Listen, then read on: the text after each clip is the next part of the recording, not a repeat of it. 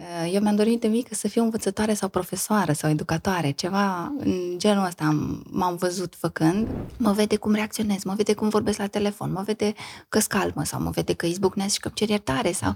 Astea sunt lucruri care dacă copilul nostru până la ora 6 nu ne vede, de la ora 6 la ora 8 nu se reușește să, să compensez orele alea. Le împletim pe parcursul zilei. Cum ți-a fost ziua când vine de la școală? Cum a fost cu colegul ăla cu care știu că ai dificultăți? Cum ai răspuns tu? De ce ai răspuns așa? Cum ar vrea Hristos să faci? Uh, n-am reușit așa. Ok, ai nevoie de Hristos, e bine, ești dependent de El. Roagă-te și perseverează în ascultare că până la urmă să-ți iasă.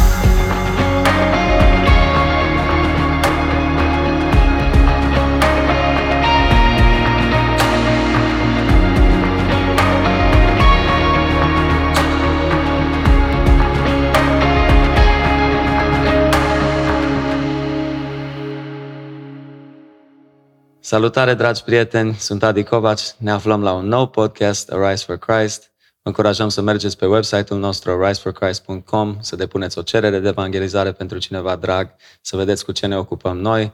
Astăzi avem un invitat deosebit, ca de obicei, și este vorba de o persoană care îl iubește mult pe Hristos, care este un exemplu pentru mine, ori de câte ori mă întâlnesc cu ea și la același timp este și dentistul meu personal, este vorba de Ana Sfătaru. Ana, mulțumim mult că ai acceptat invitația. Mulțumesc de invitație. Cum te simți în dimineața asta? Bine.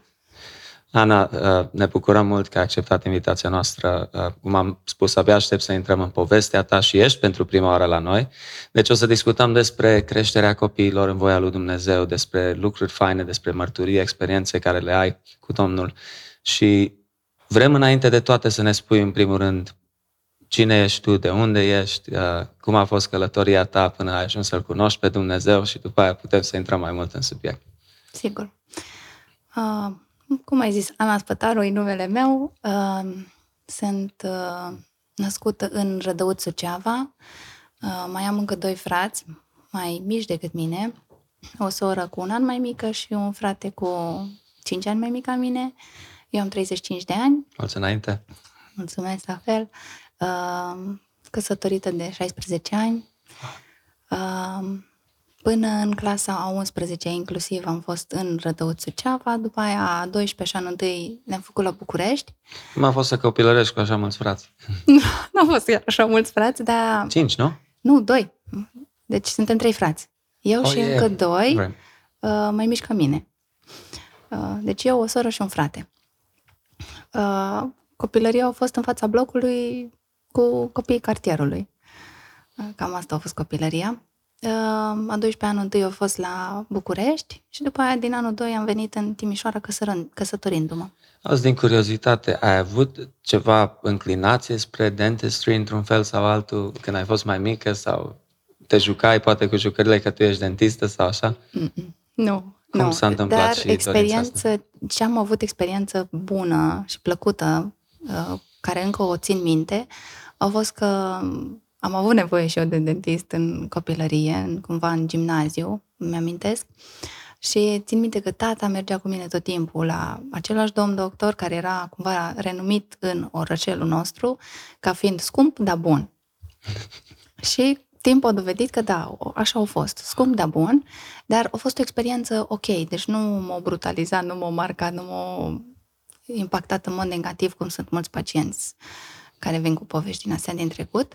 Asta a fost partea bună a ce contact am avut Că ai avut o experiență bună cu dentistii, da, da. Da. În rest, am fost gen autodidact, unde mă puneai ce îmi puneai de dădeai de făcut, aia făceam. Nu mi-a plăcut să mă joc în mod deosebit uh, cu păpușile sau pe partea asta de uh, design, cum era înclinată sora mea. Mm-hmm. Dar uh, a fost recomandarea mamei mele să aleg opțiunea asta. Când eram în clasa 12 și am zis, ok, la ce dau?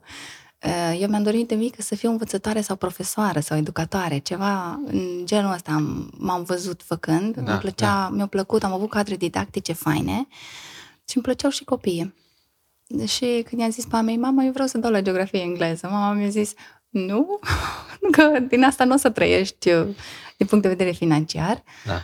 Deci s-a gândit uh, bine ca părinte pentru mine și a zis, ok, fă farmacie. Și am zis, ai prea multă chimie. Ce interesant. Și acum eu cunoscându-te de, de mai mulți ani, chiar văd calitatea asta, adică ai, poți să fii o profesoară sau ai inima asta de a învăța pe alții, de a sfătui, de a... Foarte interesant. Uh, și atunci probabil ai avut note destul de bune în liceu, bănuiesc. Da. O, am fost silitoare, să zic așa, da. Uh, am, am, am avut o prietenă, tot așa, Dumnezeu a dus în contextul familiei noastre, care era la stomatologie pe perioada cât am fost eu în ultimul an de liceu. Și atunci am avut de la ea așa un pic de insight, cam ce presupune stomatologia și a părut atractiv. Uh, am dat, când am dat, am văzut că, ok, nu-i că nu o pot digera, nu mi-a displăcut, gen, am avut colegi care au leșinat la laboratorul de anatomie când wow. stăteai lângă cadavrul la da. disecție. Da. N-am avut niciodată treaba asta. Mm-hmm. Pe partea medicală, ce pot să zic, am fost curioasă și când eram mai, mai mică, țin minte că la un moment dat eram, nu știu cât să fiu, până la 11 oricum, fratele meu s-a lovit, a intrat o țepușă, o sărită un gard care nu trebuia să-l sare, a intrat țepușă și a, a început uh, cu șiroaie de sânge. Mm. Am mers cu el la spital până să ajungă părinții și am stat acolo și eu, curioasă, să văd cum îl coase, cum nu știu ce. La un moment dat am leșinat. Da, tot am fost atrasă de partea asta, nu mi-a displăcut sau ceva, nu. Da, da, da. Dar acum, văzând cum o așezat Dumnezeu lucrurile în timp, acum văd și piesele cumva ale puzzle-ului cum se adună. Pentru că în ultimul an m-a direcționat Dumnezeu spre stoma de copii. Mai mult. Și atunci tot ce au investit sau mi-a dat ocazia Dumnezeu să culeg până acum sau să adun uh, prin slujirea la copii sau prin interacțiunile cu copiii care le-am avut de-a lungul anilor, acum le văd rostul și uh, beneficiu. Că right. îți practic o experiență care aduce plus valoare. Right. Și care e experiența ta sau cu biserica? Care a fost experiența ta cu biserica în Rădăuț, spre exemplu? Uh, eu zic că e interesantă, mm. în sensul că am crescut în mediu ortodox, mergeam la biserică ortodoxă, frecventam mănăstirile. Părinții fiind ortodoxi at, da, at the time? Da. Mm-hmm. Mama, la un moment dat, uh, a început să a avut interacțiune cu grupuri de rugăciune. Și atunci, uh, la un moment dat, ca și copil, n-am mers eu cu ea la grupuri de rugăciune, în schimb, au venit grupul de rugăciune la noi acasă. La voi acasă. Da. Și wow. au fost și mama și tata cumva în ansamblul ăsta, deci nu a fost că doar un părinte se ruga, unul nu se ruga, uh, sau nu participa la rugăciunile respective și când erau rugăciuni în casă, eram și noi acolo, copiii, printre ceilalți oameni sau cine venea. Uh, doar că nu am petrecut foarte multe întâlniri într-o biserică uh, okay. creștină alta decât cea ortodoxă. Deci ai continuat să mergi la biserica ortodoxă. Da, da. Mm-hmm. Cumva asta a fost povestea povestea părinților mei se întrepătrunde cu povestea noastră ca și copii. Și atunci Absolut. dacă ei nu s-au dus constant, nu au frecventat o biserică din care să facă parte, să devină mădulare active dintr-o biserică, nu, nici noi n-am fost parte. Primul contact cu biserica creștină în care eu să devin consecventă, eu ca și adult, matur, conștient, mm-hmm. am fost aici în Timișoara, după ce m-am căsătorit. Care a fost procesul până atunci? Deci după liceu uh, te-ai înscris la facultate, nu? Da. Și unde ați mers? La ca biserică? Nu, nu, deci da. tu ca și persoană, ca familie, deci ai făcut, unde ai făcut prima, primii ani de facultate? Uh, anul întâi l-am făcut la București. Deci la București. Câți da. ani ai stat la București? Doi ani, clasa 12 și anul întâi. Acolo ai mers la biserică sau? Acolo am mers la biserică ortodoxă. Deci tot la deci biserică tot la ortodoxă. biserică ortodoxă, da. da, da. Și am căutat, am avut vreo două interacțiuni și cu biserică penticostală, dar atâta s-a rezumat. Cum s-a întâmplat să ajungeți în Timișoara după aia? Prin faptul că m-am căsătorit cu soțul meu. Și, pe care... Dar a urmat și mama ta, nu? Cu, cu sora Da, ta. ne-am mutat cu toată familia, din mm-hmm. Rădăuț în București. A fost mama împreună cu frații mei. Mm-hmm uh, ne-am mutat la pachet și în Timișoara după aia din nou la pachet. Wow. Uh, în timpul ăsta, din clasa a noua, când am intrat eu în clasa a noua, tata a plecat în state. Planul era să se re, uh, organizeze, să se regrupeze familia în state, doar că unul, unul, unele sunt planurile noastre, altele sunt yeah. planurile Domnului. Și nu s-a mai întâmplat regruparea asta. Uh, relația s-a păstrat cu tata, mm-hmm. în sensul că vorbeau zilnic pe Skype, părinții, și din noi copiii, nu. Din când în când, noi mai ocupați ca, ca și copii. N-am timp, lasă-mă să mă joc sau... Exact. Uh, dar așa au fost timp de 12 ani. 12 ani, tata a fost în state și noi am fost în România. Deci tu l-ai cunoscut pe Adi în timp ce erai la București. Da. Da, l-am cunoscut online. Ok, da, aud asta tot mai mult, apropo. Mai ales Da. în vremurile de azi și mai mult decât acum 16 ani. Da, a fost harul Domnului că am zis puteam să dau peste multe persoane care să nu fie bine intenționate Absolut. și eram destul de imatură ca să pot eu să have a good judgment, să am o judecată corectă despre e e autentic omul ăsta sau neautentic sau cum să-l prind, dacă, cum să-l testez, dacă zice adevărul sau nu, dar Dumnezeu o știe să mă ferească. Ce fain, absolut. Și atunci ai continuat studiile aici, în Timișoara. Da, Probabil mulți ani bănuiesc, nu știu câți ani ai în stomatologie. șase sunt total de facultate. Șase ani. Wow. Da. Și după te-ai angajat imediat după cei șase sau? A fost așa o- un parcurs lin, fain, iar cum o, le-a aranjat Dumnezeu. În anul 3 l-am născut pe Gabi, primul băiat, primul nostru copil băiat. Uh, și la mijlocul anului 3 am mers către o profesoară să o întreb dacă m-ar... Nu era profesor, era asistent universitar, dar fusese cadrul meu didactic cu un an înainte. Uh, și am întrebat-o dacă aș putea merge la cabinet ca ajutor, ca ucenic, ca învățăcel. Și primul răspuns a, f- a fost nu și a fost foarte serioasă și așa, nu arăta niciun sentiment, nici o, a fost o barieră. Dar mi-a zis, uh, acum sunt în proces de a mă muta dintr-o parte în alta, revin o peste câteva luni. Când mi-a zis să revin, am revenit. Și a zis că nu mă așteptam să revii. Și atunci, cumva, pentru că am fost de caracter din punctul ăsta de vedere, m-au primit. Și am mers de acolo începând când Gabi avea șase luni, eu eram pe final de anul 3, Wow. am început colaborarea, să zic așa, mai mult. A fost ucenicia mea Mhm. în cabinetul respectiv. O dată pe săptămână mergeam în cabinet și am învățat de jos cum se fac lucrurile și a fost extrem de benefic. Și am continuat până după anul 6 treaba asta, uh, când la un moment dat deja trebuia să o nasc pe Sara, eu eram încă însărcina, eram însărcinată cu luna nouă aproape și mi-a zis Dana, că așa se numea doamna doctor, e timpul să ne oprim, chiar dacă mi-e drag de tine și mi-e bine cu tine și ție cu mine, dar trebuie să ne oprim. Și atunci am încetat să mai fiu ajutorul ei. Uh, Deci perioada de, imediat după ce am terminat facultatea, am lucrat în paralel și ca medic și ca asistentă, cum ar veni. Ca medic la început, neavând așa mulți pacienți, nu era aglomera programul. Și atunci stabilitatea era pe partea de asistentă și treptat, treptat au venit pacienții și pe partea de medic. Da, foarte fain să, să aud povestea așa mai la începuturile tale. Uh, Chiar te consider un dentist perfecționist, în sensul bun. De aia încă la tine după toți anii ăștia, uh, Ana. Și țin minte că Mulțumesc. noi ne, ne mai intersectam aici colo când amândoi frecventam Biserica Poarta, Poarta Cerului din Timișoara. Uh, și știu că ai lucrat în departamentul de copii cu, cu Avramuț, colegul nostru, Mhm. Avram Sabo, de aici de la Rise for Christ.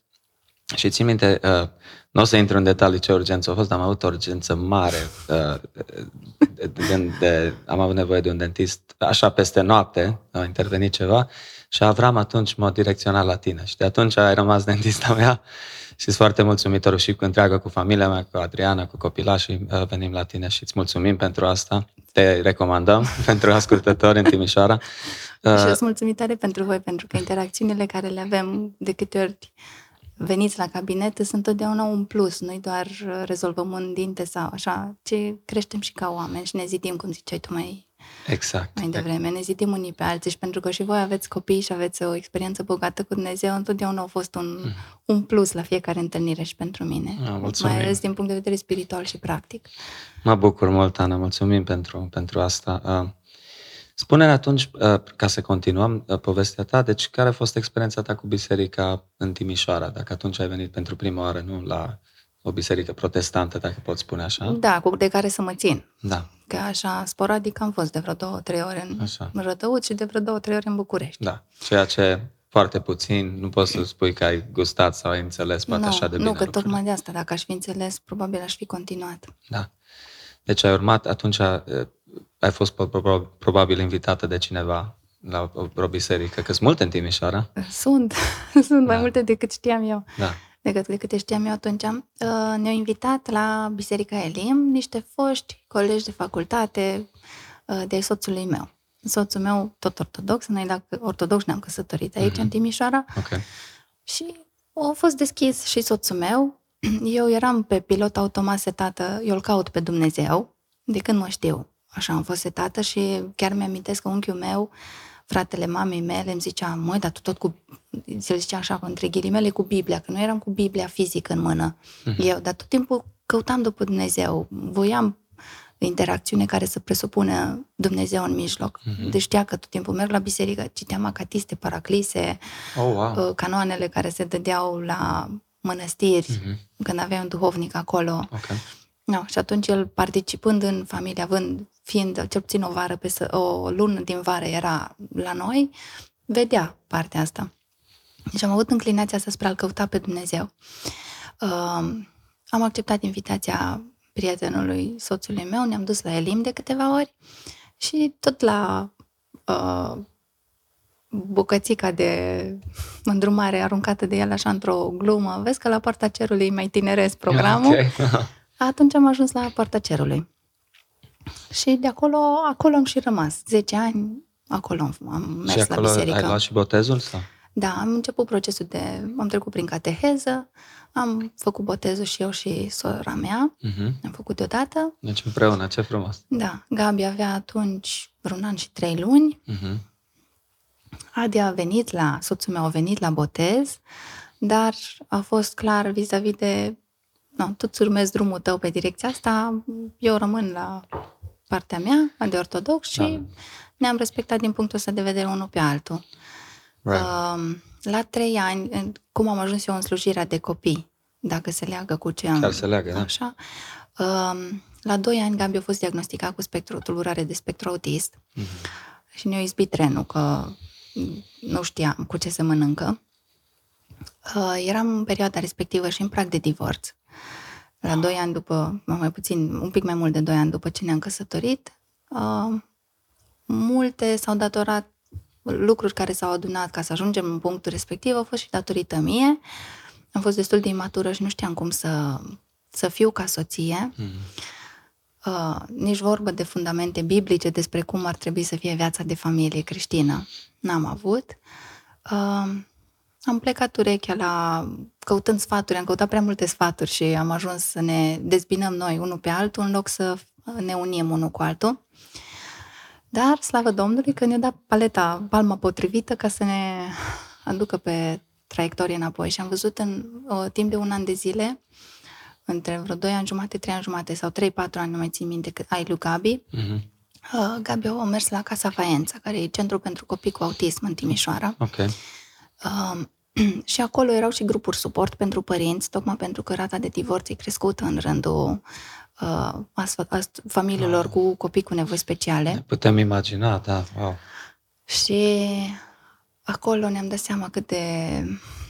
că Dumnezeu efectiv a avut grijă de noi, că în loc să ne ducem, noi eram deja pe drumul ăsta al dezbinării porniți și El ne-a unit să ne amintim că, ok, scopul nostru comun în momentul ăsta e copilul. Uh, Și am văzut multe familii dezbinându-se acolo. Și rămânând copilul în grija unui singur părinte sau a bunicilor. Și uitându-mă înapoi zic, Doamne, cât har ai avut pentru noi. Uh, uh, și în nevoia lui Gabi de a participa cât mai mult la activități cu copii normali, sănătoși, cu comportament normal, Da. uh, tot timpul care l-am putut petrece disponibil între facultate, pe lângă facultate, l-am petrecut cu el și atunci, practic, viața era o, in- o interacțiune de zi cu zi, orice făceam, că mergeam la toaletă, că mâncam, că ne jucam, totul era practic ca o terapie pentru Gabi. Și atunci, uh, pe lângă grădiniță, am zis, hai și la copii la biserică, doar că acolo nu putea nimeni să-i facă față, să-l gestioneze. Era și agresiv, Ok. în special autoagresiv era, adică el pe el se lovea. Și am zis, le-am zis fetelor de la școala duminicală, dacă mă primiți cu el, fără el, că regula nu e să stea părinții la grupă. Da, da, da. Regula e să fie fără părinți la Și grupă. interesant că așa ai ajuns să te implici. Da, Da, din așa nevoie. m-am- Da, a fost o nevoie, da. Și așa, treptat, treptat, am învățat și fetele cum să-l gestioneze pe Gabi. Uh, și am învățat și eu ce înseamnă slujirea. Deci eu primul contact cu a studia un pasaj din Scriptură a fost la școala duminicală, Extraordinar. când la un moment dat, după ce am, am avut o perioadă de ajustare de câteva luni, ok, acum ai cântat niște cântecele, după aia ai spus versetul, dar acum hai ține tu lecția. Și eram, uai, eu să țin lecția. Stai că eu nu știu eu ce trebuie să discut. Păi nu, bai, citești înainte. Da, da, da. Și alea au fost, când învățam ca să știu ce să le zic copiilor, parcurgeam materialul care ni, ni se dădea ca suport, eram eu cu ochii deschiși, ure, urechi, urechile largi, că eu nu știam poveștile respective, pentru că eu n-am avut background-ul ăsta de, de povestiri biblice. Adică în, în Biserica Ortodoxă, s- cumva, îi planificarea îi standard. În a- an de an se repetă aceleași povești. Ok. Și multe Nu-i- tradiții. Mhm. Da, și nu e diversificat. Adică, da, depinde foarte mult de cel care predică, spune predica la final dacă îți adaugă sau nu alte detalii sau face legătură cu, al, legătură cu alte povestiri din Biblie. Dar Right. dintr-o perspectivă de școală duminicală, eu n-am avut parte ca și copil. Da. Și atunci pentru mine le vedeam prin ochi de copil. Așa, am, învă- așa de acolo m-a pornit Domnul în, uh, în studierea Scripturii. Da, și ai început să înțelegi nevoia după cuvântul lui Dumnezeu și... Am înțeles-o, dar am înțeles-o greu. Mhm, Pentru că eu acasă, eu acasă, în timpul meu cu Domnul, care ar fi trebuit să existe ca pentru un creștin sănătos, trebuie să ai un timp devoțional zilnic tu cu Dumnezeu.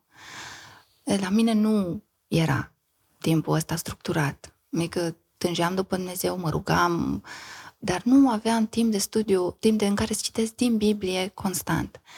Am avut câteva tentative, dar m-am blocat la primele cărți din Vechiul Testament. Nu- N-am avut înțelepciunea să încep și eu cu Noul Testament. Am început cu Vechiul Da, mulți fac uh, chestia M-am asta. faultat. Da, da.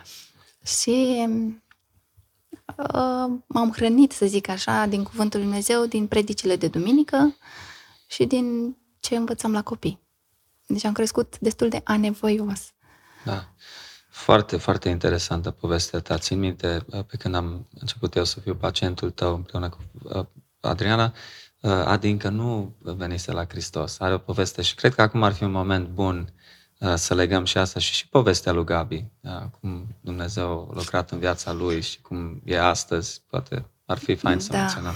Da, Dumnezeu a fost e, enorm de bun cu noi. Uh, cunoaștem familii care în același timp cu noi mergeam împreună la terapie.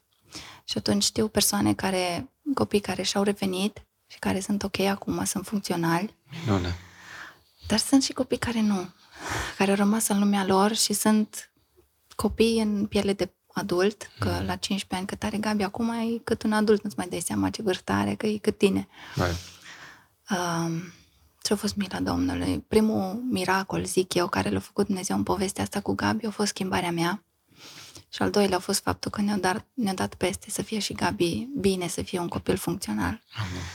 Um, nu mai are niciun diagnostic acum de spectru, elemente, retard, dar um, are tipicul lui, așa, eu care îl cunosc și știu background-ul, știu, îmi dau seama de niște lucruri care sunt acolo și care or, cumva probabil i-au marcat uh, felul de a gândi și structura creierului și sunt anumite lucruri care sunt așa unice la el și care sunt o provocare, au fost când era mic și sunt o provocare în continuare. De exemplu, uh, când a învățat să literele și să citească, lui i-a luat mult mai mult decât le-a luat altor copii. Sau când a înțeles mecanismul de înmulțire sau de împărțire, Adică la înmulțire a fost cum a fost, dar la împărțire, doi ani la până efectiv a fost momentul ăla, aha, a, ăsta e gata, de acum îl știu.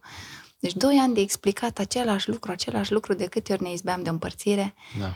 Până o înțeles. Mm, Și acum sunt uh, domenii gen istoria în care excelează, deci turuie tot ce vrei despre istorie, odată e suficient să-i spui informația, acolo a rămas.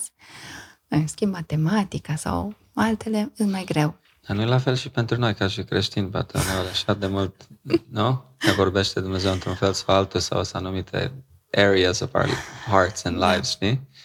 Care trebuie, uh, scuze că te-am întrerupt. Nu, cred că eu am deviat de la, Nu, de nu, la deloc. obiectivul Nu, stabilit. deloc, deloc. Um, prin Gabi, Dumnezeu m-a transformat pe mine foarte mult, pentru că am fost genul foarte temperamental și mânioasă. Am fost colerică. Mm. Izbucneam din orice. Uh, e drept că am, am avut 20 de ani când l-am născut, la 22 diagnosticul, deci... Da, da, trecut prin multe. N-am fost trăinuită de dinainte. Ai avut un început cum, ușor, da. Cum da. să reacționez. Da. Și atunci, interacțiunile cu psihologii, cu consilierii, cu cine făcea terapie, ori tot clădit, câte o cărămidă, câte o cărămidă vis-a-vis de cum ar trebui să mă joc cu el, ce cărți să citim. Deci de la lucruri foarte de bază m-a luat Dumnezeu cu bunătate și prin oamenii din jur care i-au pus în jurul meu, ne-au ajutat. La un moment dat, țin minte că avea vreo trei ani jumate și nu dormea noaptea. Deci era cumva pe fus orar invers. Și psihiatra centrului avea o echipă multidisciplinară care hotărau cumva care să fie tratamentul, tratamentul în sensul de terapie pentru copil și dacă era nevoie de tratament medicamentos. Și în etapa respectivă ne-a zis psihiatra, acum e momentul să-l treceți pe uh, tratament, să-l sedăm. Și țin minte că psihologa ne-a zis, mai rezistați, nu faceți asta încă, pentru că avea altă perspectivă și zicea să schimbă. Ce fain! Și am cumpărat medicamentul și ne-am pus și am citit pe net, pe forumuri ce aveam acces atunci și pe uh, prospect și așa și am zis nu. Ne-am, împreună cu Adi ne-am, ne-am hotărât împreună că varianta cea mai bună e să mai rezistăm nopțile nedormite.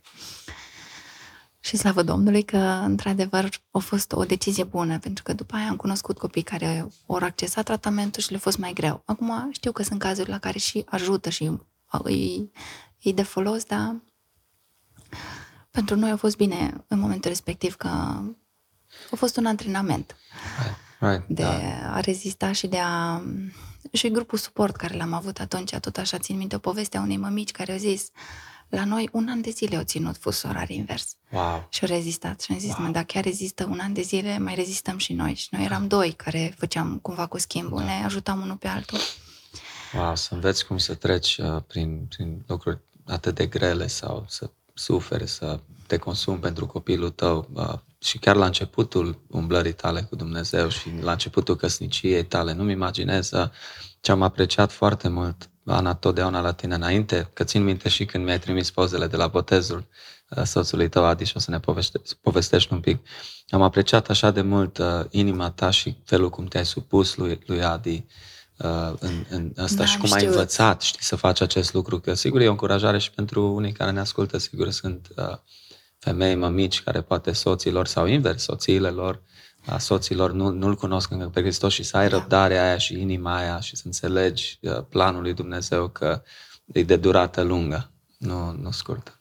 N-am înțeles de la început. În primii cinci ani după botez, uh, neavând nici exemple în jur, nici fundamentul Scripturii, ăsta e rolul tău de soție, asta ar trebui tu să faci ca să mă onorezi pe mine, Hristos, am bâșbâit și am dat uh, mult cu Biblia în cap, cum se zice. Deci am mhm. fost cicălitoare, cum după aia am citit în proverbe, așa, nu?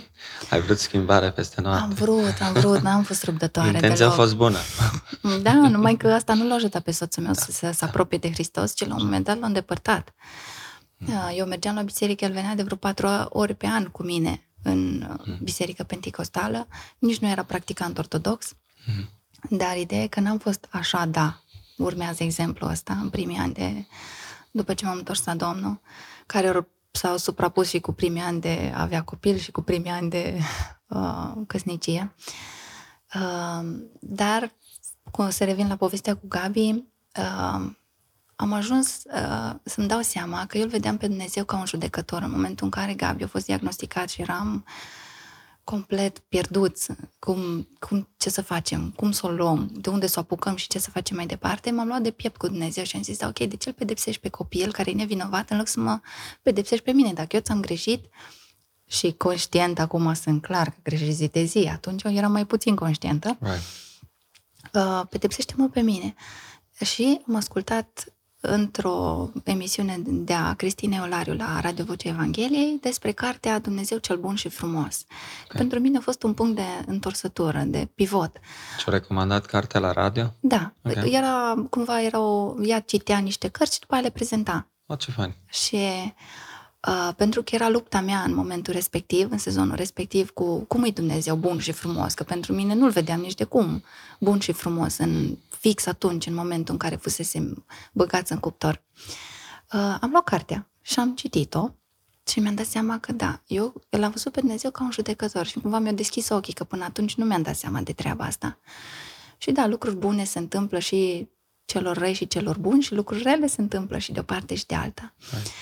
Și mi s-a deschis ochii la varianta asta, că Dumnezeu ne-a dat încercarea ca pe o binecuvântare.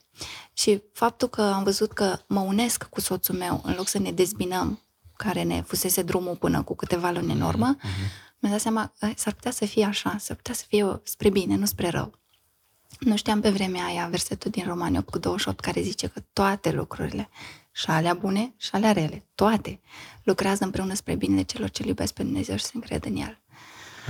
Acum, uitându-mă înapoi, uh, toți anii ăia în care au fost terapie, au fost învață cum să te joci cu el, învață cum să îți gestionezi tu emoțiile ca să știi cum să-l gestionezi pe mm-hmm. el și cum să-l ajuți. Toți anii ăia au fost transformare pentru mine ca mai departe să pot să am impact în viața copilului, dar au fost mila lui Dumnezeu. Am avut moment în care am încercat în fiecare zi până să ne primească în Uh, săptăm- uh, într-un program săptămânal, adică zi de zi să meargă Gabi la Casa Faența. Uh, am fost înainte de asta până s-a eliberat un loc, jumătate de an, o dată pe săptămână o oră la consiliere vis-a-vis de ce să facem cu Gabi, cumva să stabilim o rutină, un program, lucruri de bază elementare care trebuia să le știm ca părința unui copil cu, cu unui copil cu tulburare de spectru autist. Mm-hmm. Și de fiecare dată ne ziceau, azi ne întâlneam, ok, până data viitoare faceți asta. Făceam și de fiecare dată reacția lui Gabi era diferită de ce ne așteptam sau de ce ni se spunea că ar trebui să reacționeze. Și atunci tot timpul eram în side-off, eram nepregătiți și atunci aveam tendința din nou să izbucnesc, din nou să mânia să iasă din mine la suprafață. Da. Uh, și atunci a fost un moment în care efectiv m-am prăbușit, eram cu Gabi în cameră, m-am prăbușit la, pe genunchi și am zis, Doamne, am cercat tot ce mi-au zis, tot psihologii, Îs momente când ajută, sunt momente când nu. Da, efectiv eram, adunam, adunam, adunam lucruri bune care reușeam, îmi ieșeau, ei, azi nu m-am mâniat, nu am făcut, azi am fost faină cu Gabi mm. și l-am ajutat și după 3-4 zile răbufneam și dărâmam tot ce am construit. Și zic, Doamne, ă, plângeam că vedeam că l-afectez pe el, că mă afectează pe mine, că eram praf. După aia o zi jumătate nu mai eram în stare emoțional să fac nimic, că eram blocată. Uh-huh. Uh, răbufnirile astea ale mele nu erau doar cu Gabi, erau și cu ceilalți oameni din jur, din viața mea, în special cu familia. Asta înseamnă cu Adi și însemna și cu mama mea. Și mi-am dat seama că îi rănesc pe cei din jur. Și atunci m-am prăbușit și am zis, Doamne, ajută-mă să îți las tie controlul, că efectiv m-am văzut cum eu încercam să le țin pe toate în frâu și nu mi ieșea. Și atunci am zis, Doamne, ține-mă, ține-mă Tu pe mine și mai departe fă ce vrei cu mine. Și o ajutat lucrul ăsta și cumva am plătite și cu cartea care o citisem și cu faptul că am început să stau în cuvânt, în sensul că am luat cu pași mărunți ca de bebeluș, am citit din proverbe. Și am zis, wow, cum ești tu, Doamne! Deci numai despre mânie, țin minte, acum, deși au trecut 10 ani, țin minte numai despre mânie, că o vorbă blândă potolește mânia, o vorbă aspră stârnește mânia, Proverbe 15 cu 1. Deci asta mi-a rămas așa de pf, întipărit acolo. Și faptul că cel mânios e ca o cetate fără ziduri, cu ziduri dărâmate. Și am zis, Doamne, chiar așa îs. Că eram efectiv așa și am zis, nu mai vreau așa. Și era efectiv înțelepciunea care vine de sus, nu înțelepciunea lumii, uh-huh. care era din partea psihologilor, începea să aibă sens. Așa, licăriri mici, mici, mici. Dar suficient. Dar cred că dacă mi-ar fi descoperit Dumnezeu pf, ca, ca lui Saul deodată, probabil n-aș fi reacționat la fel. Dar așa cu pași mărunți, m-a călăuzit îndeaproape și a fost, l-am simțit pe Dumnezeu foarte personal prin faptul că o vorbit punctual nevoii mele. Era nevoia ca eu să-i predau lui controlul, răbufnirile mele de mânie și treptat, treptat, Duhul Sfânt a început să lucreze în mine și să, să se vadă roada Duhului, nu roada unei minți care sunt atâta de controlată și de echilibrată, dar încă cu frustrări înăuntru. Right. Right. Foarte tare. Yeah. Asta a fost primul miracol. Din punctul meu de vedere, când Gabi a terminat grădinița, m-am uitat în urmă și am zis, wow, n-am crezut că ajungem aici. Și am zis, e cel mai, cel mai fain lucru a fost că m-au transformat pe mine și acum când mă uit înapoi, da, au fost o binecuvântare, dar au fost, au fost cu plâns, au fost cu, cu durere, am fost învățată cum să-mi imobilizez copilul în mijlocul drumului ca să nu se lovească pe el, cu părul smult din parc am ieșit de multe ori. Da. Și a fost o școală a, da. a, a suferinței, dar la același timp a creșterii tale, a te forma pe tine Dumnezeu, molding you în, în omul care ai ajuns să, să devii mai târziu da. și să fie o binecuvântare pentru alții. A, țin minte când eram pacientul tău mai la început, îmi, îmi povesteai multe chestii faine, țin minte din Biblie și pe anumite teme, că noi, știi, când suntem pacienții, noi tăcem tu lucrezi și atunci tu ai, tu ai microfonul, cum se spune, o oră sau cât, uneori și mai, mai mult. Când lucrai și țin că totdeauna mă, era o încurajare pentru mine și mi-am dat seama atunci cât de bine vorbeai și limba engleză și parcă ți-am pus, te-am întrebat, dar cum te vorbești bine engleză sau asculți predici în engleză și atunci tu mi-ai explicat uh, o chestie faină că, despre experiența ta când ai mers în America. Da. da. Deci în, am ajuns în 2000 14 în decembrie acum, ca și cronologie. Uh, Gabi avea 6 ani, eu eram deja de 5 ani botezată uh, și ne-am dus în state cu ocazia căsătoriei surorii mele. Am mers toată familia uh, și în ultima zi de stat acolo ne-au dus la biserica la care mergea ea în perioada respectivă, biserică non-denominațională. American. America, da. Uh, de americani, fusesem în celelalte duminici la biserici de români. Dar uh-huh. în ultima zi au zis, haideți aici. Asta era biserica ei, de fapt. Ok. Și uh, s-au dărâmat foarte multe prejudecăți în mintea mea în acea oră petrecută acolo. uh, mi-am dat seama, după aia, s-au așezat informațiile că am văzut lucrurile un pic legalist. Uh-huh. Uh, și din cauza fundalului din care am, în care am crescut, ca și biserică, dar și în biserica foarte celui în care eu intrasem, nu mi-a zis nimeni că trebuie să mă îmbrac cu fustă lungă sau cu fustă mai scurtă sau așa. Tot timpul am păstrat eu limita decenței, dar m-am da. uitat în jur să văd, ok, cum să îmbrac, cum să așa, cumva to fit in, vreau să, să fac parte din peisaj, să nu fiu piatră de potignire Așa. pentru alții, dar mă gândeam și, ok, dar să nu fiu duplicitară, aici să fiu într-un fel și mm. pe stradă să fiu un pantalon, adică vreau să fiu aceeași persoană, nu să fiu cu standard dublu. Okay. Și când am fost în state, acolo am văzut oamenii care erau cu cercei, cu inel, în sens de inel de logodnă, nu da, cu da. 10 inele, sau cu verighetă, uh, cu pantaloni, dar îmbrăcați decent, nu strâmt mulat, atractiv sau așa. Dar am văzut, deci păstorul care a vorbit atunci, în duminica respectivă, era tatuat. Dar și-a spus povestea lui. Ăsta era tiparul bisericii de a spune întotdeauna Evanghelia și de obicei puneau frânturi din mărturia lor ca să lege mai departe cu Evanghelia. Și când am auzit cum a fost transformat omul ăla mm. și se vedea pe el, se simțeai pe el cum, din tot ceea ce, ce vorbea, că era îndrăgostit de Hristos. Um, și am venit, ăla a fost momentul meu, zic eu, unul la unul cu Dumnezeu. Uh, n-am ajuns să stăm în biserică, în plen, decât vreo 15 minute. Soțul meu a rămas cu sora mea și cu natul meu, iar eu cu copiii ne-am dus în cafeneaua bisericii.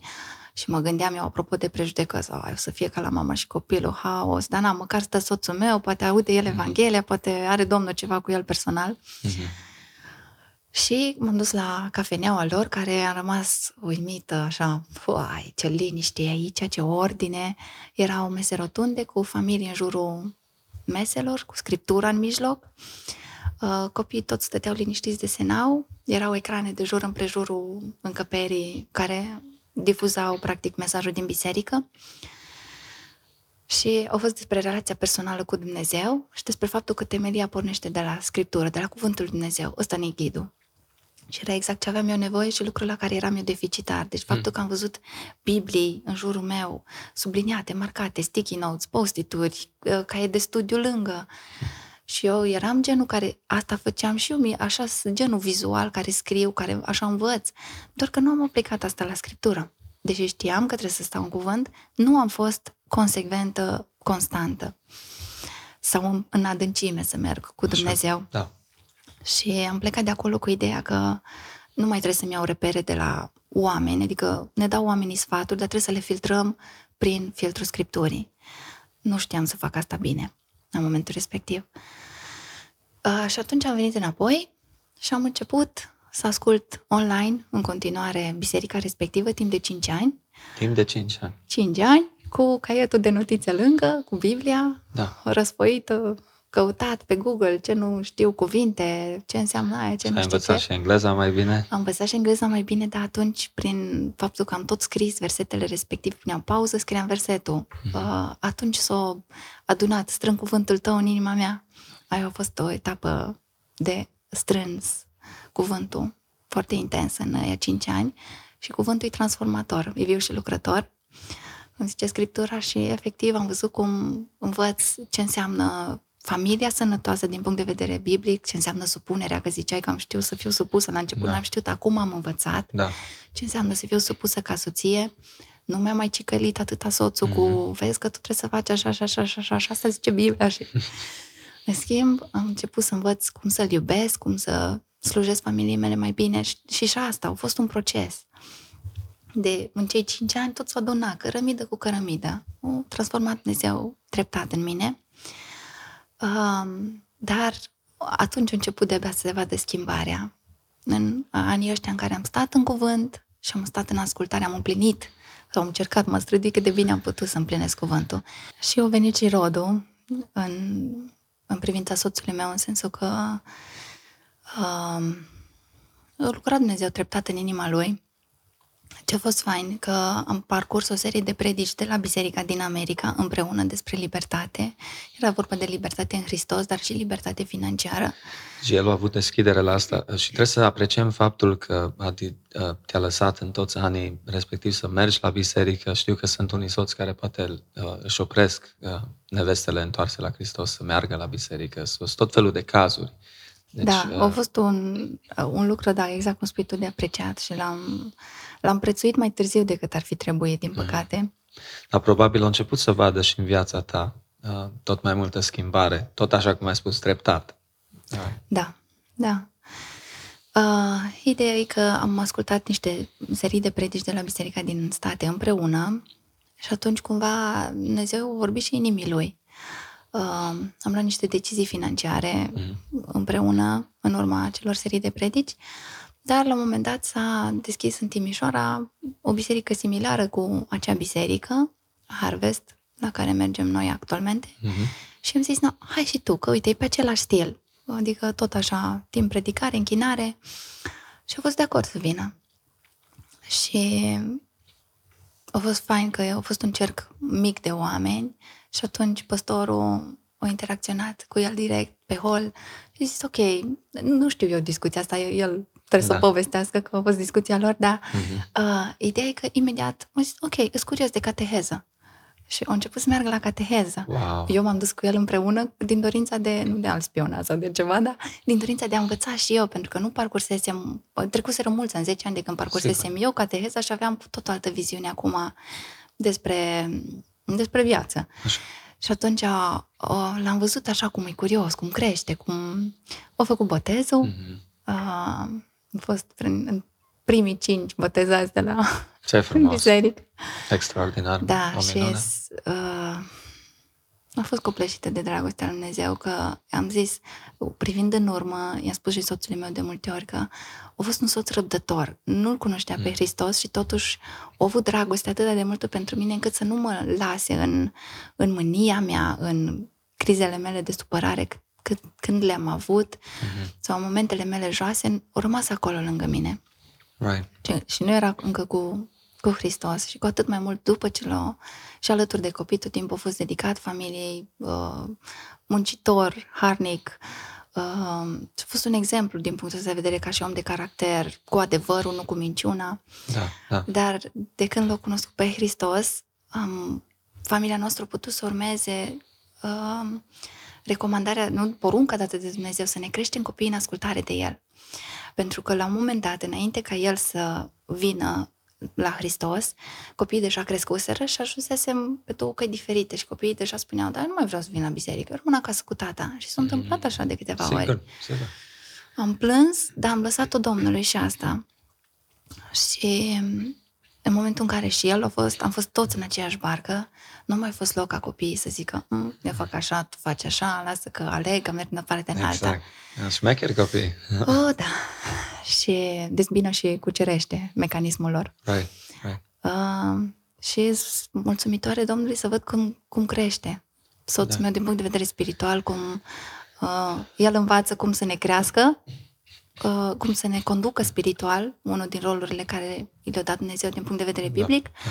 Și eu învăț cum să fiu supusă, că tendința mea era eu să conduc. Da. Și Și poate s- te-ai și obișnuit din punct de vedere spiritual în anii respectivi, uh, când el nu era la Hristos, să, să asumi tu cât de cât rolul ăla, mai ales poate pentru copii mai degrabă și așa. Uh, Și tendința mea era să conduc și el să conduc și pe plan uh, orizontal. Mhm, Înțeleg, înțeleg. Uh, țin minte o chestie foarte faină care știu că ai făcut o perioadă bună de timp uh, și mă surprindea și atunci, uh, în timp ce veneam eu la, la vizitele de uh, dentist, că erai, te ocupai practic și de alți copii din, din cartierul tău sau nu știu dacă chiar din blocul tău, mm-hmm. știi, și aveai activități la tine acasă. Deci mereu cum am văzut, uh, vezi, a început din nevoie la Poarta Cerului în departamentul de copii cu Gabi, uh, dar a continuat inima ta să, să in- investești în copii sau să încurajezi alți părinți uh, să fie poate mai atenți sau mai intenționați în a le da Evanghelia copiilor sau cum să facă acest lucru, că mulți părinți sunt atât de ocupați, uh, stresați, nu mai știu pe ce parte să o ia și se simt de- deficitari în, în aspect, din, aspectul, din punctul ăsta de vedere. Dar dacă putem să intrăm atunci în, în puțin de, să vorbim despre creșterea copiilor pentru Dumnezeu și să ne spui puțin despre experiența asta, dacă am tot întrebat cu copiii din, din cartierul tău. Da. În momentul în care ne-am mutat într-un apartament al nostru, um, noi 8 ani din cei 16 de căsnicie am stat în, cu mama împreună. Mhm. Um, și atunci, în momentul în care am, ne-am mutat la noi, um, a fost o oportunitate de a lega relații cu oamenii din jur, cu copiii din, care, din bloc, efectiv, sau cu copii de la grădiniță, care grădiniță era și ea aproape. Și atunci s-a, aveam o cameră liberă, nemobilată la momentul respectiv și timp de vreun an de zile am făcut cam o dată pe lună întâlniri cu mă, că în jur de 12-15 copii ne adunam. Uneori veneau și părinți, alteori nu. Mhm. Și făceam cu ei, mi-a plăcut și partea asta de, de teorie practică a vieții, adică de efectiv cum a făcut Dumnezeu viața Mhm. și lucrurile din jurul nostru, cum funcționează inima, cum funcționează creierul, cum uh, e muzica, cine a fost Beethoven, chestii din astea practice, care țin de școală mai degrabă. Ok. Și le îmbinam astea cu inima fizică, cât de fain o creată Dumnezeu, și le dădeam informații pe partea asta, cu inima spirituală, că Dumnezeu îmi zice să-mi păzesc inima mai presus decât orice, căci din ea ies izvoarele vieții și atunci aplicam la final cu un scut, cu un craft, cu ceva care să se lege de treaba asta, plus timp de joacă și mâncam împreună, făceam pizza. Deci erau vreo 3-4 ore intense, dar Wow. în care cu drag. Am făcut-o și asta, că voiam și copiii noștri să fie atenți și am constatat că dacă eu doar la e-mail le explic mm-hmm. și sunt doar doi, la momentul respectiv erau doi, nu sunt atât de entuziasmați. În schimb, când sunt mai mulți și sunt și prieteni, cumva de ei lor, um, altfel rezonau și ai mei și ceilalți. Îi expuneam și la Evanghelie și la adevăruri scripturale. Da, și a fost o, o portiță, o oportunitate care am avut-o pentru o perioadă. Acum, de exemplu, nu aș mai avea spațiu fizic în care să mai fac lucruri respective. Mm-hmm. Între timp ne-am mulțit, suntem trei, avem trei copii, Da, da. Dar m-am bucurat și am continuat cu slujirea la departamentul de copii. Apropo de resurse pentru părinți, Ok. și eu am căutat într-o perioadă um, și acum pot să dau titluri, să zic, autor și titluri care, astea scărți de temelie, Da. cu astea trebuie să începi. Chiar te rog, da, menționează-le aici Uh. și unele poate sunt în engleză, unele în română sau... Uh, sunt în engleză, de exemplu, teach them diligently, Ok. um, give them grace. Îți amintești autorii la cărți, poate, sau? Uh, nu, trebuie să-i caut. Ok, deci teach them de diligently. Da. Și give them grace. Ok, Am cărțile acasă, uite, nu le-am pozat. ok. Um, astea sunt în engleză și în română, păstorind o inimă de copil. De, uh, TED Trip, modelând o inimă de copil, tot de TED, TED Tot din seria Trip. aia. Mhm. um, de Paul David Tripp, cartea 14 principii um, pentru părinți. Um, sunt multe resurse de povești. Mi-e plac, îmi place să am înțeles uh, de la Paul David Tripp în special, am citit cartea Vârsta Oportunităților. Asta e pentru adolescenți mai mult, dar okay. am o făcut așa un, uh, o schimbare de perspectivă în sensul că nu trebuie să supraviețuim doar uh, în perioada adolescenței, ci putem să înflorim și să folosim fiecare ocazie care apare. Și asta se aplică nu doar la adolescență, se aplică la, de la scutec începând. Așa. Că de fapt ne modelează pe noi Dumnezeu vis-a-vis de cum o să reacționeze inima mea în momentul în care copilul plânge și sunt obosită și sunt frustrată. Este roada firii sau este roada Duhului? Wow. Uh, și creierul copilului tău, uh, asta nu e o carte creștină, dar e o carte care m-a ajutat să înțeleg cum funcționează creierul efectiv și ce așteptări să ai și ce așteptări să nu ai. Sau să-ți înțelegi tu reacțiile fizice și să ne făcuți de Dumnezeu. Așa ne-a construit El.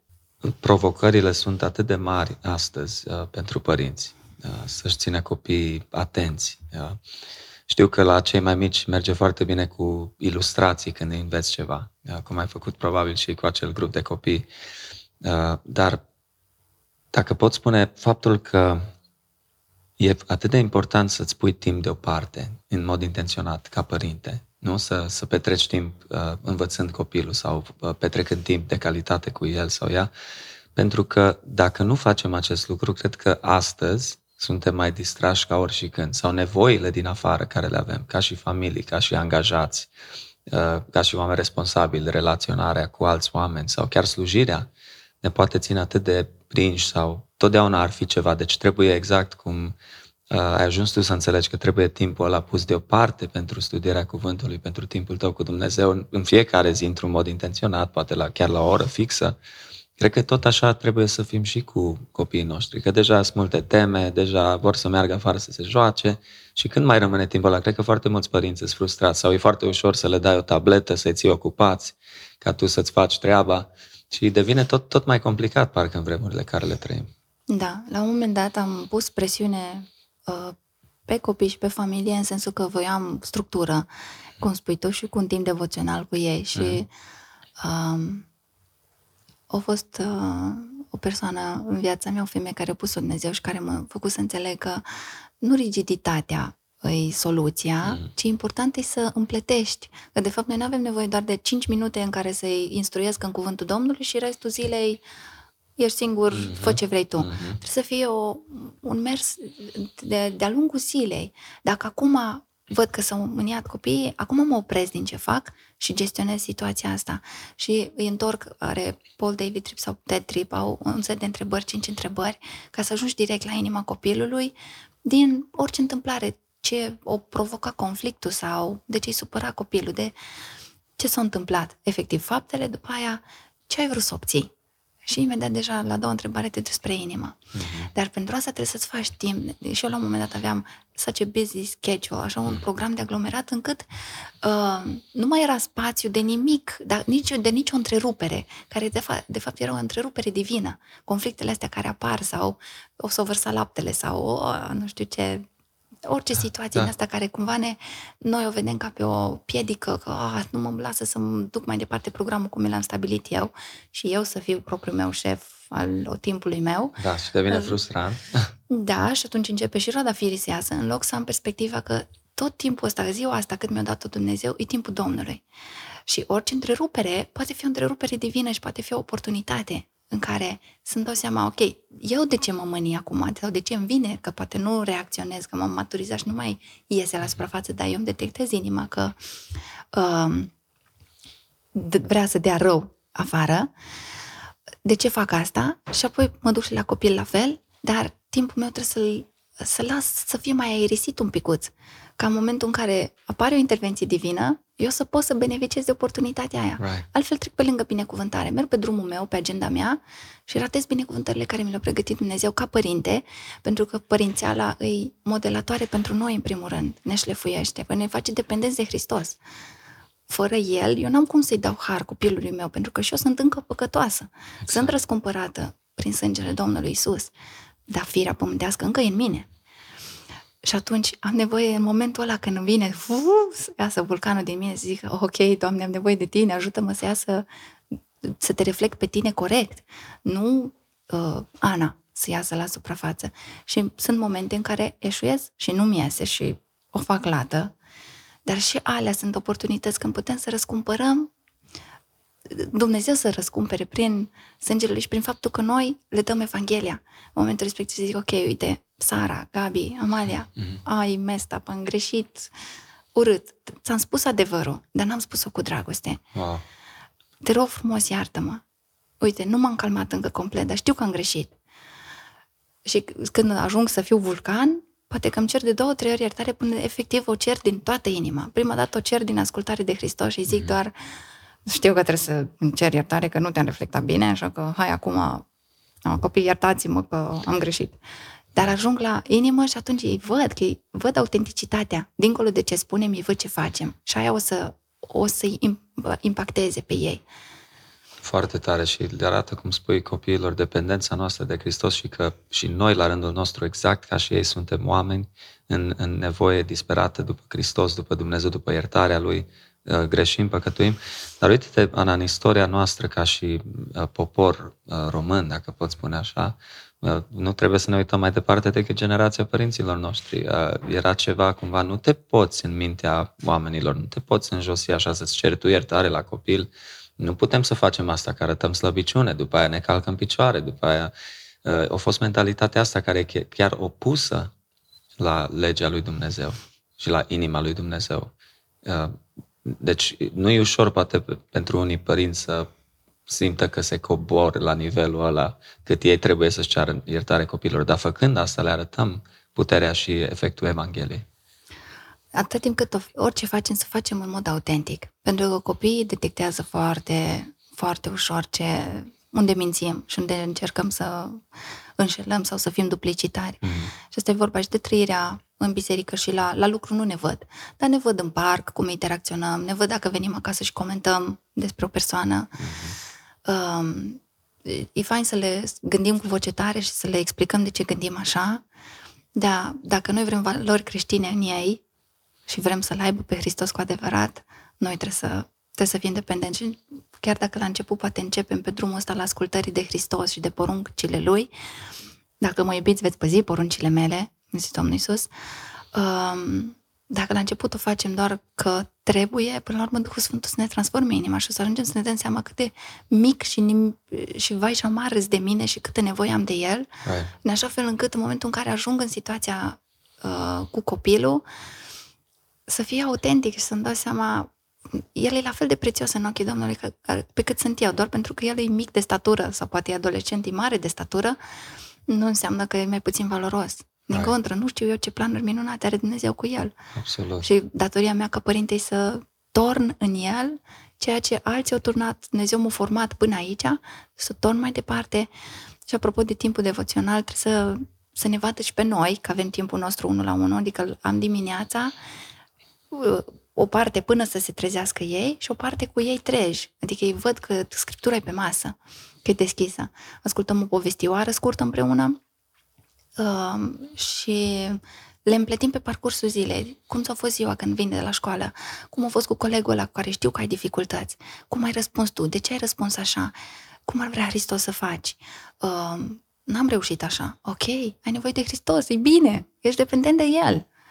Roagă-te și perseverează în ascultare că până la urmă să-ți iasă. Și vine Gabi și îmi zice, mami, azi n-am reușit să mă descurc bine cu colegul ăsta care mă tot să căie, da, următoarea zi, mami, azi am reușit. No, ne bucurăm împreună când ai biruință, ne punem pe genunchi împreună când nu ai biruință. Wow. Și ne ducem la cuvânt, ok, hai să vedem cum pot să schimb lucrul ăsta, firea asta care îmi vine să-mi facă să reacționeze.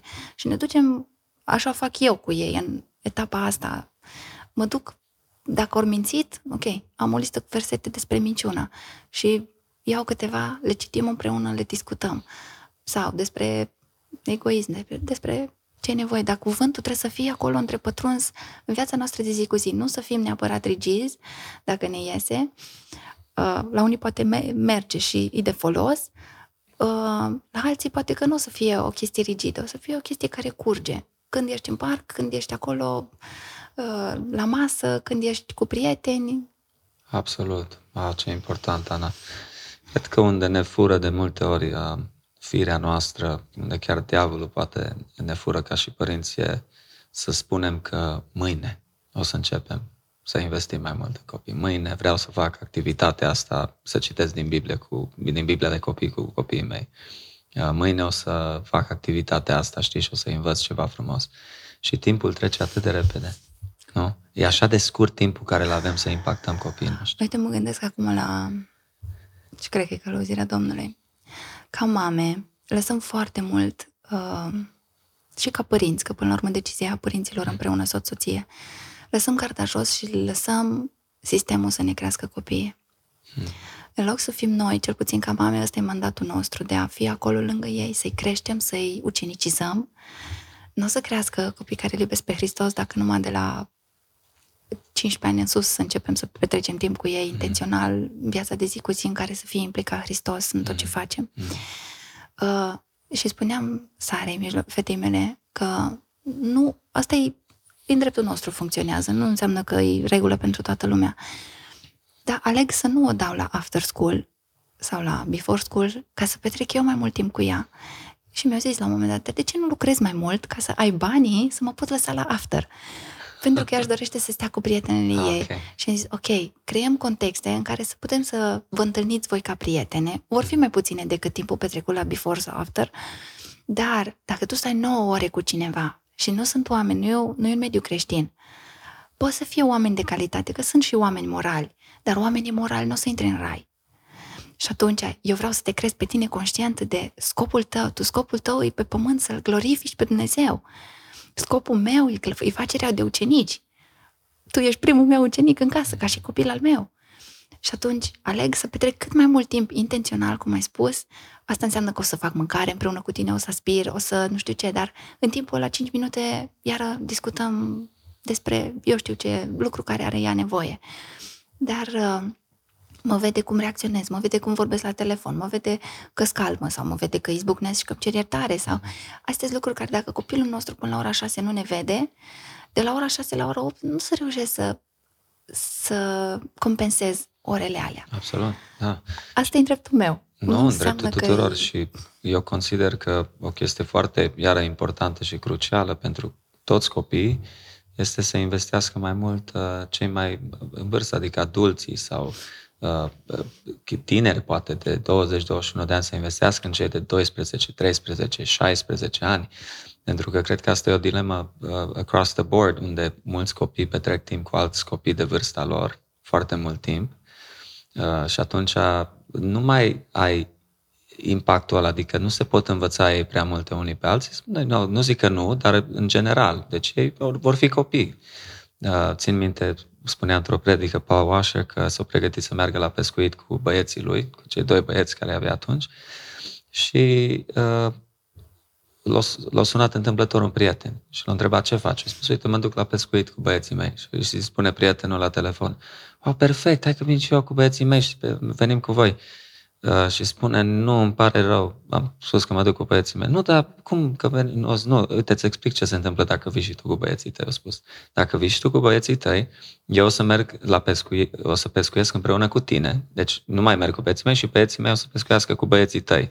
Adică nu o să mai am eu timp să merg să pescuiesc cu băieții mei, adică timpul care eu trebuie să-l am intenționat cu copiii mei. Da. Sau timpul de calitate, cred că e foarte important și ai subliniat perfect în felul cum ai am menționat uh, și cu after school programul ăla, foarte tare.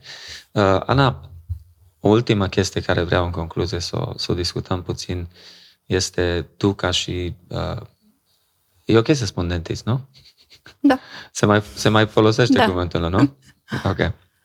Uh, că unii spun stomatologie și așa mai departe. Da, uh, același lucru. Da, dar apreciez așa de mult, uh, țin minte că mi-ai mai și spus din câteva mărturii. Tu asculți muzică creștină in the background, uh-huh. în timp ce lucrezi pe, pe pacienți, uh, care durează mult timp, poate dura o oră, poate o lucrare durează mai mult și unii oameni aud uh, muzica creștină, să nu mai spun cu cei cu care clădești o relație și vezi mai regulat, uh, folosești mărturia vieții tale, le spui despre Hristos și ai, ai văzut rod și din punctul ăsta de vedere. Și eu așa vreau să spun ca o încurajare pentru toți care ne ascultă, pentru noi, să folosim și cele mai uh, Mici ocazii. Așa, ca să, uh, să le spunem oamenilor despre dragostea lui Hristos.